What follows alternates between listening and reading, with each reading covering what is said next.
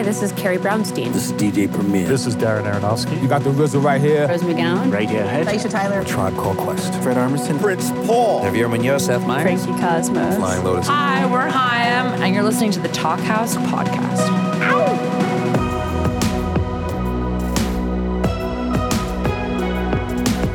Hello, and welcome to the Talkhouse podcast. I'm Josh Modell. This week, we've got an episode for all the drummers out there, as well as anybody who just likes a great story. We've got Jon Wurster and Stewart Copeland. Now, Copeland is, of course, the drummer for the legendary gazillion selling rock and roll Hall of Famers, The Police, who were called, quote, the biggest band in the world during their mid 80s heyday. Their hits have endured over the decades too, and that's in no small part due to the special chemistry the trio enjoyed. And that chemistry, as you'll hear, often manifested itself in fights between Copeland and his old bandmate Sting. Now, Copeland has made a fascinating career for himself since then. He directed a documentary about his old band that made interesting use of their music, and he's got a new album and tour called Police Deranged for Orchestra, which features those classic songs redone in wild new ways. As you'll hear in this chat, Copeland also found a side career as a film composer, working on everything from Oliver Stone's Wall Street to the classic Francis Ford Coppola movie Rumble Fish. Check out a little bit of Every Little Thing She Does Is Magic from Police Deranged for Orchestra right here. I resolve to call her up a thousand times a day. Ask her if she'll marry me in some old fashioned way. But my silent fears gripped me long before I reach the phone. Long before my tongue has tripped me. Now, the other half of this conversation is a drummer from a later era, and as you'll hear, a huge fan of Copeland's work. Jon Wurster is a Renaissance man who's played most regularly with Superchunk, the Mountain Goats, and Bob Mould, but whose list of credits goes way beyond those amazing acts. He's also a comedy writer and half of the duo Sharpling and Wurster, which gave birth to some of the funniest characters in radio comedy ever. This summer, Wurster will tour with both Mountain Goats and Bob Mould, so chances are good that he'll be in a city near you. In this conversation, Wurster, as I hoped he would, gets deep into specifics with Copeland, asking him right off the bat about a very specific gig from the early 1980s that he attended. They also chat about how Copeland's orchestral tours actually work and about his forays into the soundtrack world. I had never heard the term shit chord before, so that was a good one. They get into the fights that Copeland had with police frontman Sting and about how band therapy helps sort all that out. Wurster also gets a chance to ask about the lyrics to a deep police cut called On Any Other Day. Enjoy.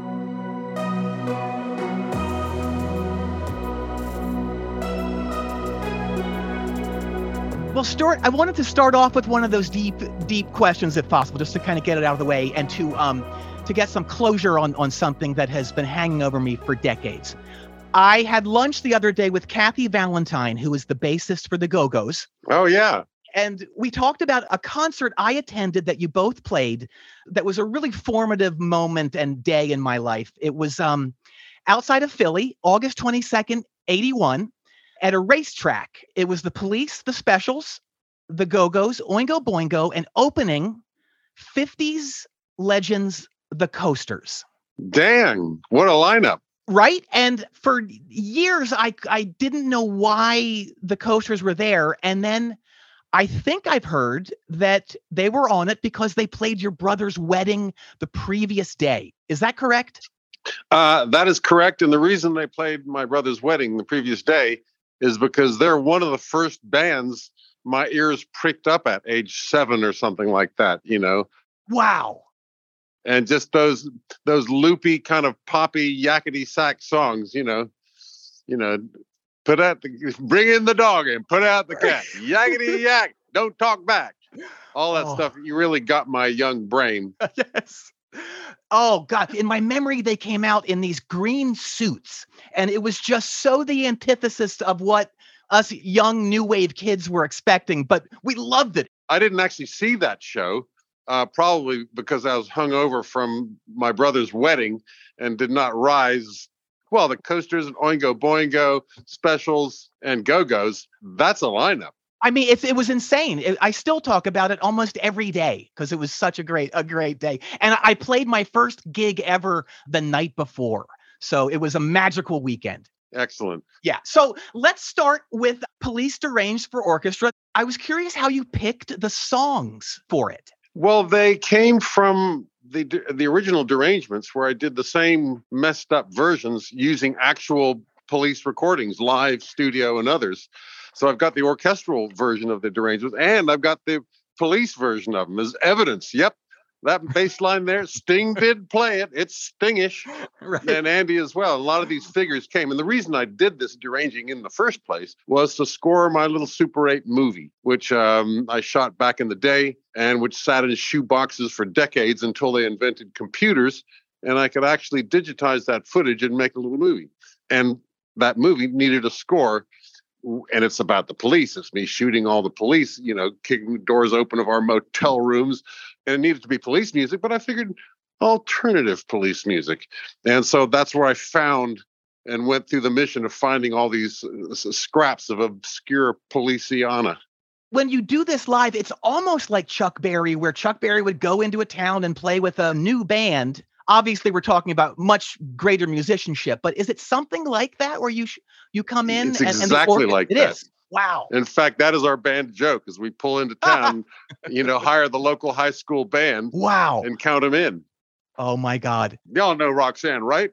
It's a little different. Mm. I feel like Chuck Berry just because I feel who wouldn't want to feel like Chuck Berry? right. but it's a little different. Instead of hiring the local high school band, we hire the Atlanta Symphony, Yeah. the Chicago Symphony, the you know the Pittsburgh Philharmonic Orchestra, and those are not high schoolers; those are flinty-eyed, Right. top world-class musicians. And we have two and a half hour rehearsal. Sort that's where it's sort of like Chuck Berry, Wow. uh, except that he I don't think he even did that. no, You no. know, uh, hey, y'all know Maybelline, right? Two, three, four. Uh, so it's a little slightly different, but yeah, I like feeling like Chuck Berry. And I assume because you know the song so well at this point, you get to, even though I, I, I guess the songs are a specific, uh, or or are they a specific number of, of bars with the orchestra? But but you get to stretch out. I would imagine you get to kind of have fun though, right? Absolutely, they're th- they are on the page. They do not vary. They don't improvise. They're not Okay. guitarists. These guys, their whole ethos is to obey the page, to faithfully reproduce exactly what the page says. You know, the melody isn't da da da da da da da, is da da da da da da da, and all that articulation. Uh, I call it putting the Italian on the page. Right. All that stuff tells them not just what notes to play, but how to play them. And if they obey that page, every little staccato dot and tenuto and every eh, all the information that's on the page, if they obey the page religiously, then they collectively will be the mighty Chicago Symphony Orchestra. Right. And their ego is collective. It's part of being the thing. And part of being the thing is to play the page. So they are faithfully playing the page. I am not. oh, I'm going all over the place. Since I know exactly where they're going to be, right. I can really screw around. I'll take a diversion. Hey guys, I'm going to take a left here. I'll see you in. I'll see you at the double bar line. I'll see you in eight bars, and uh, I can go on excursions because I know exactly where they will be. But they probably aren't super used to that, are they? Well, uh, what they are used to is the classics written by the great composers of all time. And I'm doing my humble little best here, but I ain't no Mahler. Uh, I wish I was. But um, new charts for some orchestras are easier than others. Right. And, and they can play the classics, the core classics, in their sleep because they studied them in school. They've got 10 different albums with renderings. And it's very easy for them to play a difficult, difficult piece like Rites of Spring is insanely difficult, but they all know it because they grew up with it. Whereas my music is a little easier to play than Rites of Spring, but they don't know it. And so they learn it very quickly in two and a half hours. Wow. And then we play the show that night. Are the singers new also every night? No, the singers are a core group. Uh, there's actually five of them, but there's only three at a time. And because they're triple scale LA singers, you know, they're very much in demand. And I can't have them all, but they can read batshit on the page Wow. and they can deliver. And they all know these songs now and they know the style of the show.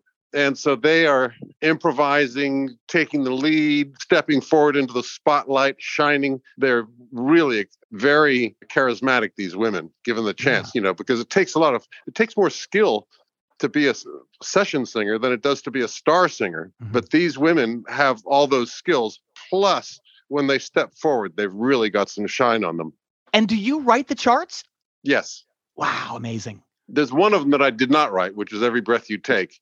And I I had just done the whole thing and I thought, you know what? They're gonna come after me with pitchforks if I don't do every breath. That's the big hit. Yeah. But at that point, I'd, I'd kind of burnt out with it. Also, I I farmed that one out to an actual professional orchestrator.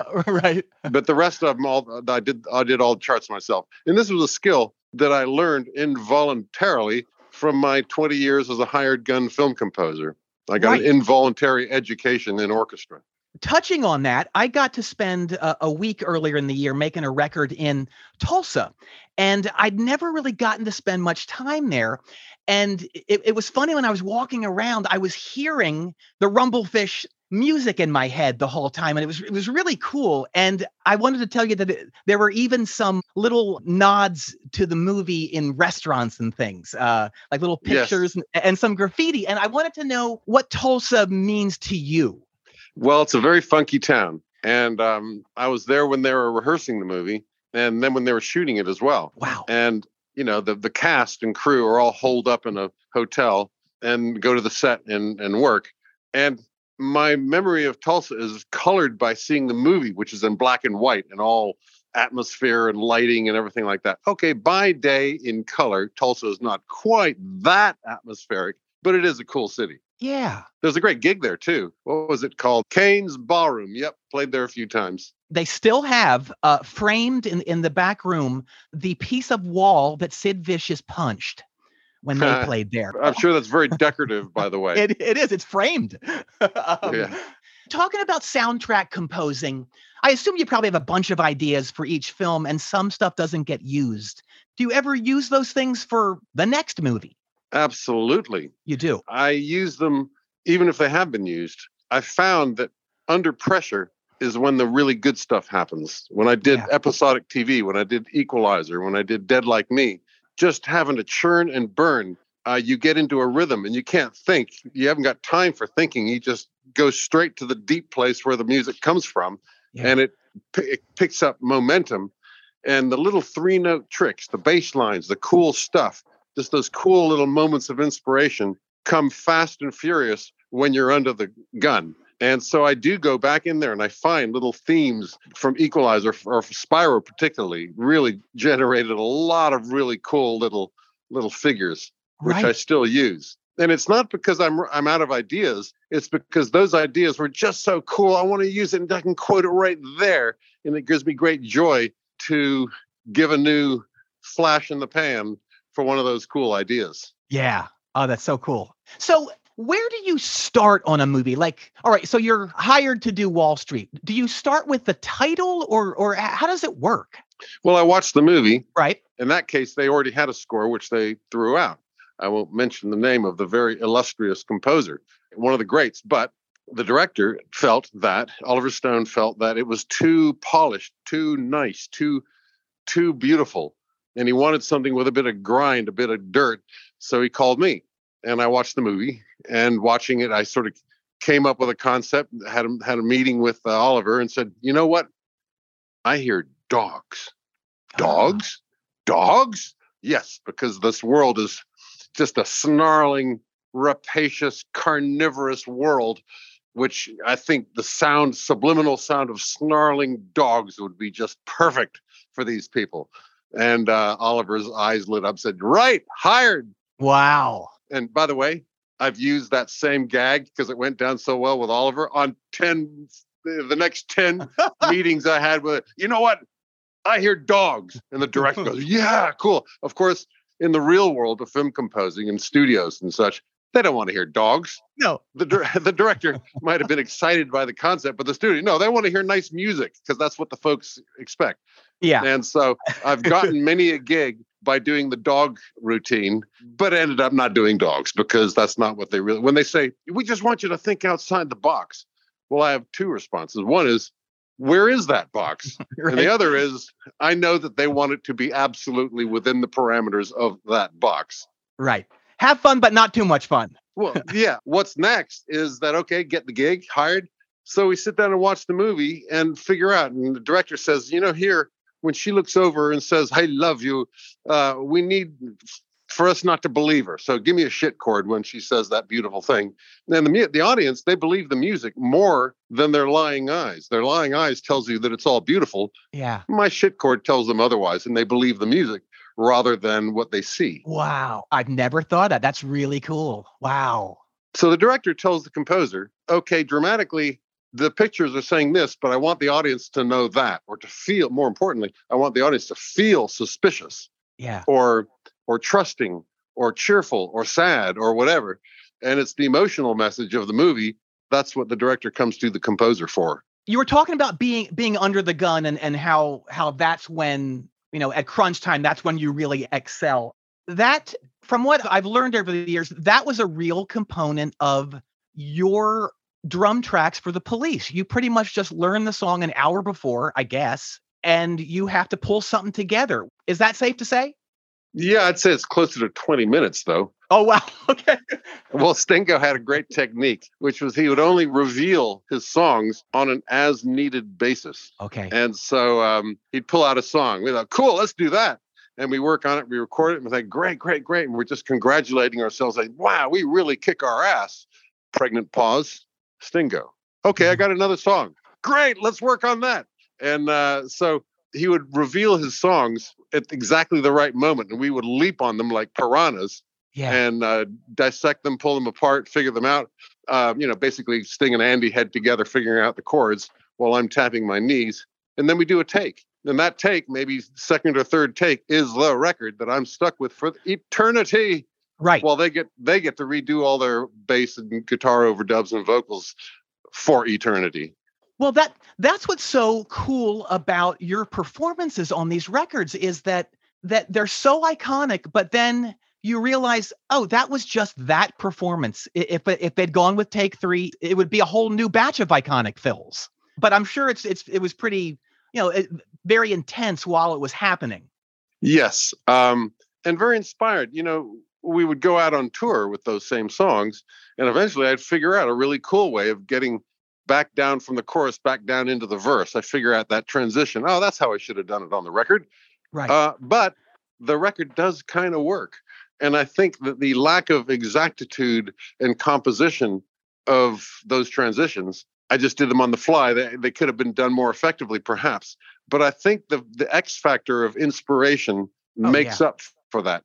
And I think you can feel the exploratory atmosphere of those recordings.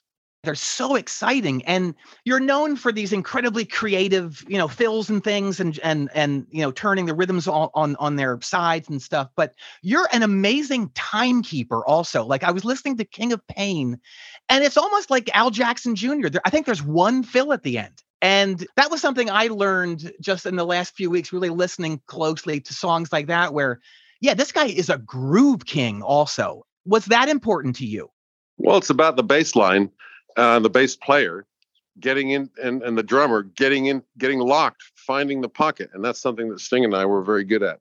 How different was it playing with Stanley Clarke or uh, Les Claypool, people like that? Very, very different. Les Claypool and Stanley Clarke are ex- extreme, you know. Uh, well, no, they both have a lot of the same same qualities, but they're so different as well.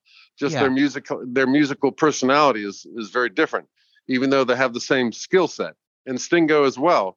Um, although in later years we kind of grew apart because you know, long story, we just make music for different reasons.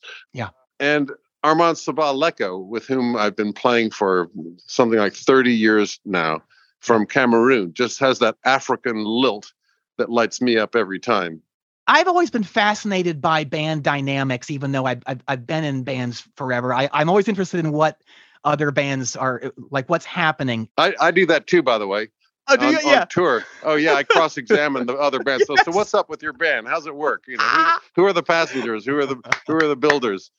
Oh, I love that term, the passengers. Well, yeah, I got to write that down. that's why I was in a three-piece, no passengers. yes. and passengers by the way can some sometimes be very you know can contribute a lot if it's just bedside Right. manner Right. somehow it's part of the cohesion of the band there are many bands that have passengers but those passengers are actually quite useful How would you describe Henry's role in in the in the early band? And I guess it was a four piece for a couple shows. yeah just two or three shows we had both guitarists but henry was a uh, utilitarian choice as were the songs written in that period which i wrote which were not great songs i didn't even see myself as a songwriter never did any singing, but I needed punk songs because we were supposed to be a punk band.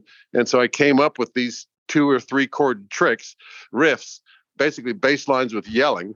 And that was our early material. And and Henry was able to deliver that stuff very convincingly. Yeah. But he just didn't have a wide enough musical vocabulary to light Stingo up. I mean, he was playing the part. He was, you know, he was doing the whole punkorama thing because that was our gig. Yeah. But then when we heard Andy, it sort of reminded me, oh yes, I remember this wonderful thing called music. right. and you know, after our first session where we, you know, we were a rhythm section for hire, and the guitarist on the session was Andy Summers, and we drove home that night thinking, oh my God, can you imagine if we had that stuff going on? But Yeah. never mind. You know, Sting was all lit up. And Sting was telling, you know, saying, man, we got to get a better guitarist, man. You know, you're a better guitarist Right. than Henry, and you suck. And for a minute there, I was taken aback. I, you know, this unexpected accolade. And I'm going, really? And uh, anyway, I didn't have to worry because I knew that we could never afford Andy. He was never going to join us, a couple of fake punks with no material. Right. Um, and by the way, he did join a couple of fake punks with no material. And we didn't have any material until sometime later. He joined a band that did not have Roxanne or Message in a Bottle or any of those songs that are worth a darn. right. I asked him recently, Andy, what were you thinking? Right. Leaving behind all of that lucrative session work to join two fake punks with nothing going on. He says, I don't know, mate. Should have stuck with Neil Sedaka.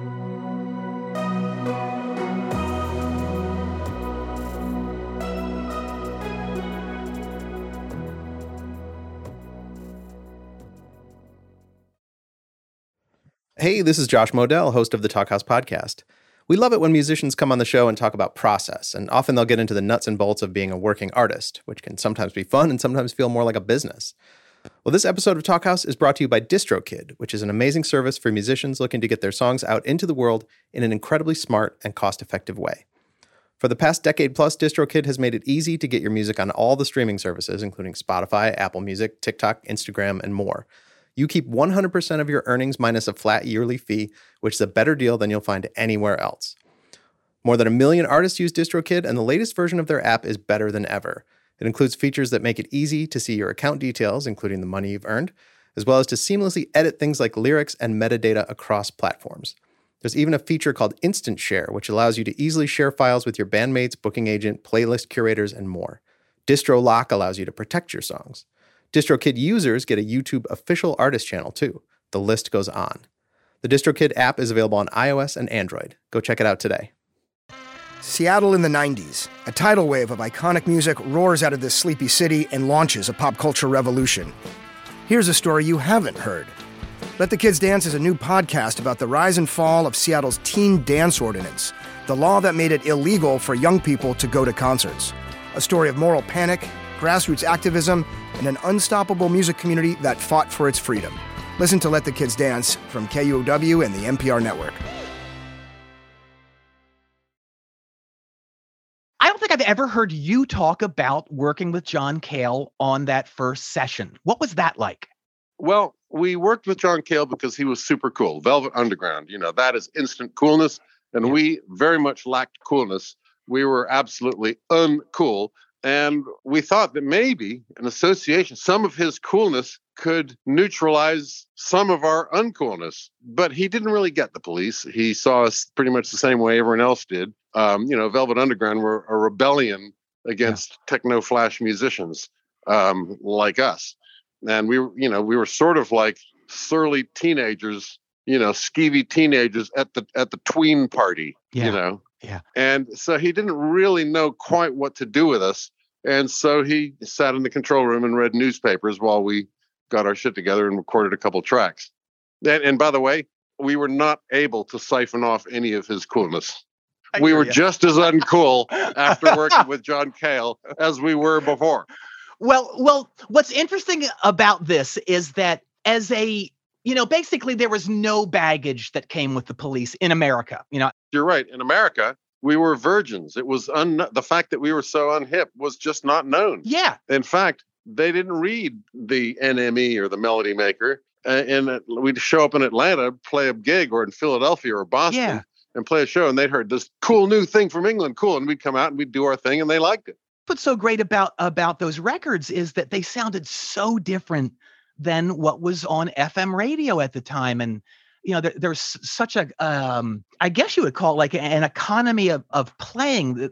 There's a lot of space on those records, and I think that really made an impression on people. Well, that's the way that punk did affect the police, Yeah. which was that straitjacket, that constrainment of chops and focusing on the groove, on the totality of the music rather than noodling chops. That discipline actually stuck with us, even though it was punk rules Right. and we shook off all the other punk rules. But the discipline part we held on to because we just sort of figured that we can do all this school stuff, but it's way better when we don't.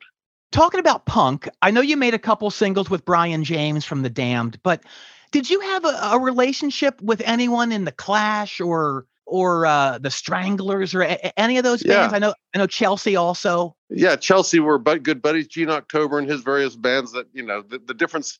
You know, Chelsea, Gene October, and Billy Idol were kind of a mash. You never knew who was in Gen X or who was in Chelsea. Or Yeah. you know, was it?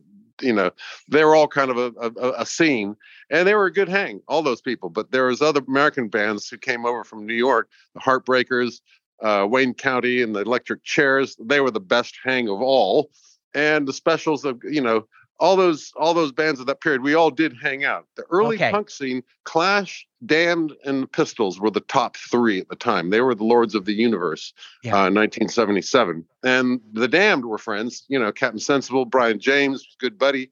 Uh, Rat was the closest he got to Keith Moon uh, Yeah. in those days.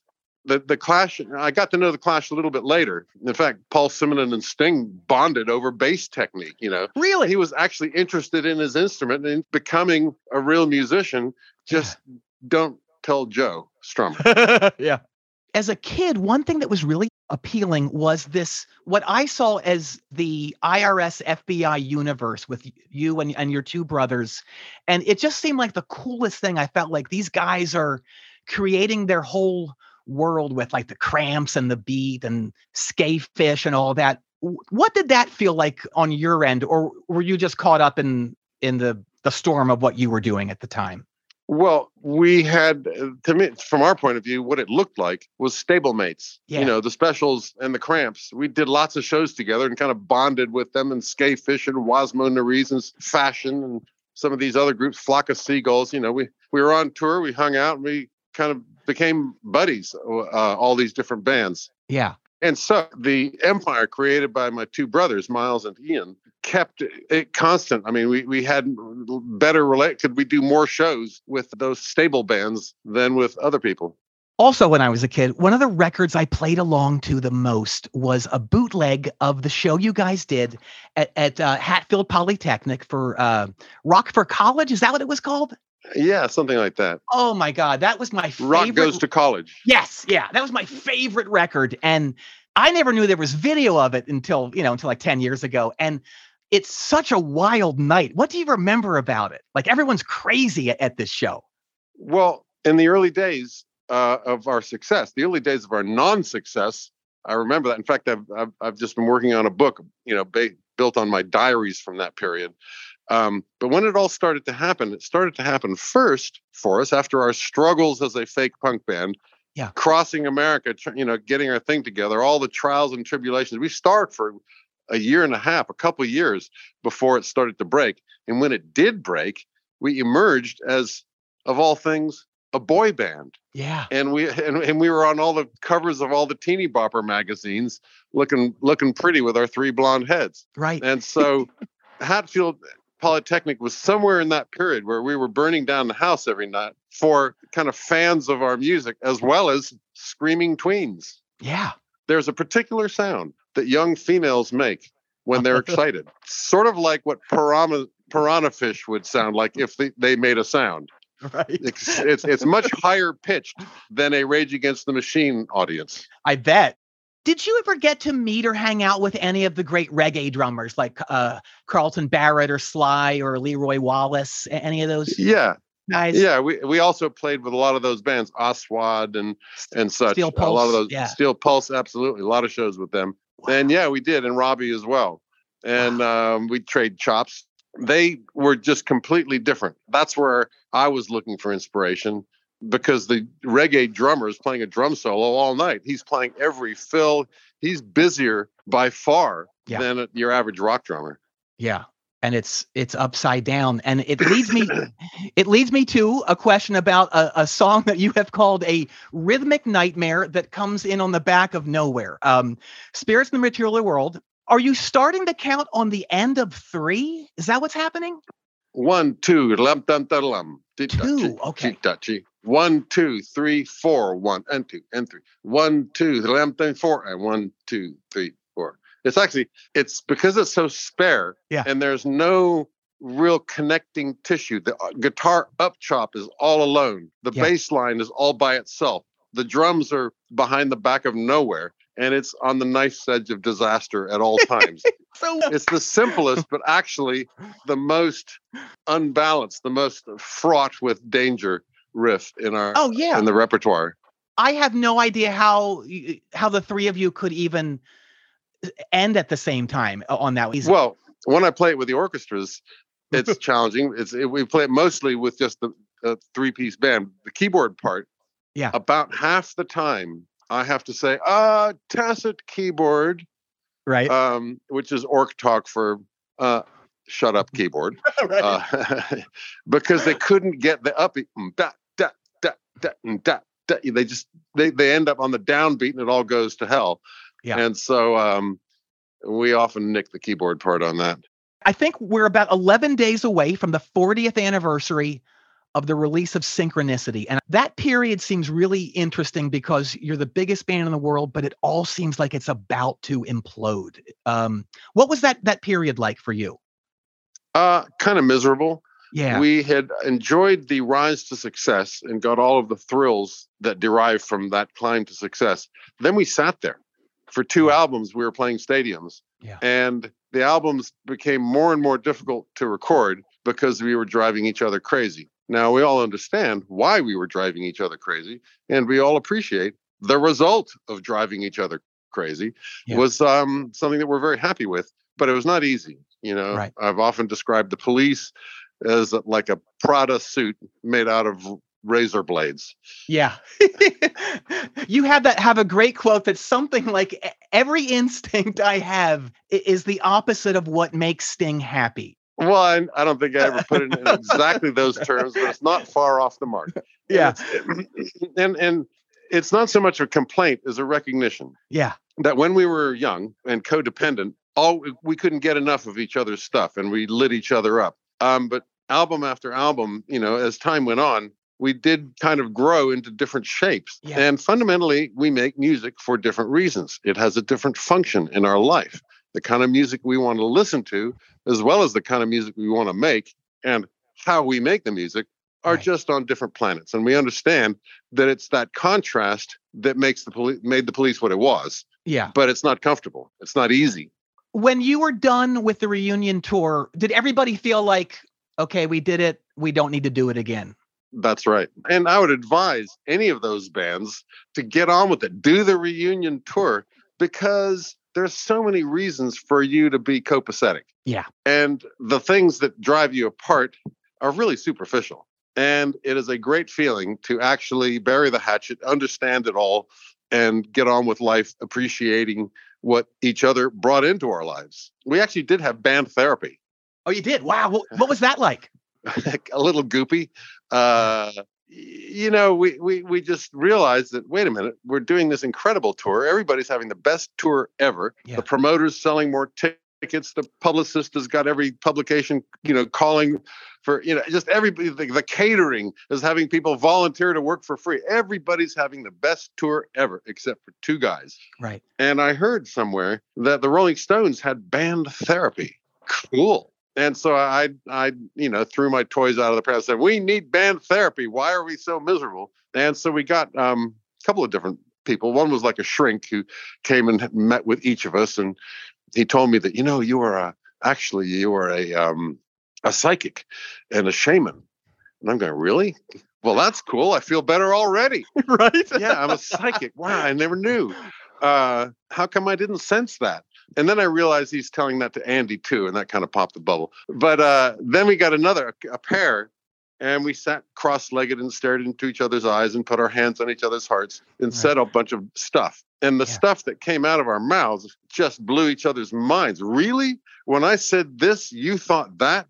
and Oh. y- you know i'd i'd seen sting as this impregnable fortress um and i was there trying to find chinks in the armor i could sh- stab with my javelin and uh achieving no result discernibly but it turned out every thrust every cut of the knife found its mark uh and so we sort of figured it out what the problems were right. and we got along famously ever since although he's trying to sing his beautiful song and back over his left shoulder is world war three Right. and i and i'm trying to be nice to the song because the song is so beautiful and i guess he's singing some really wonderful words and i'm trying to be a good boy but you know what i'm on stage and god damn it i'm banging shit and i just do what i do and so we still had an uncomfortable musical relationship, but in front of us was 80,000 people who were very,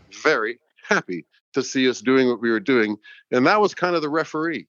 And those people have no idea that this is even going on. Well, sometimes they might have got an inkling Yeah. when Sting turns around and starts Right. screaming at me and waving his hand to show me where the backbeat is supposed to be. Oh. Uh, that might have been a clue. I was impressed that you did. As far as I know, you didn't have "fuck off, you cunt" on the on the drums for the reunion tour. Is that Well, Is I was true? in a much more, I was in a more cheerful frame of mind. right? Right. And by the way, the whole atmosphere around the band was keep everybody happy. Yeah. You know, co- conflict avoidance, anything that might cause conflict. No, remove, remove. And uh and it, you know, because by the way, after our therapy and we emerged from the therapy going, "Hey, great. i we love each other.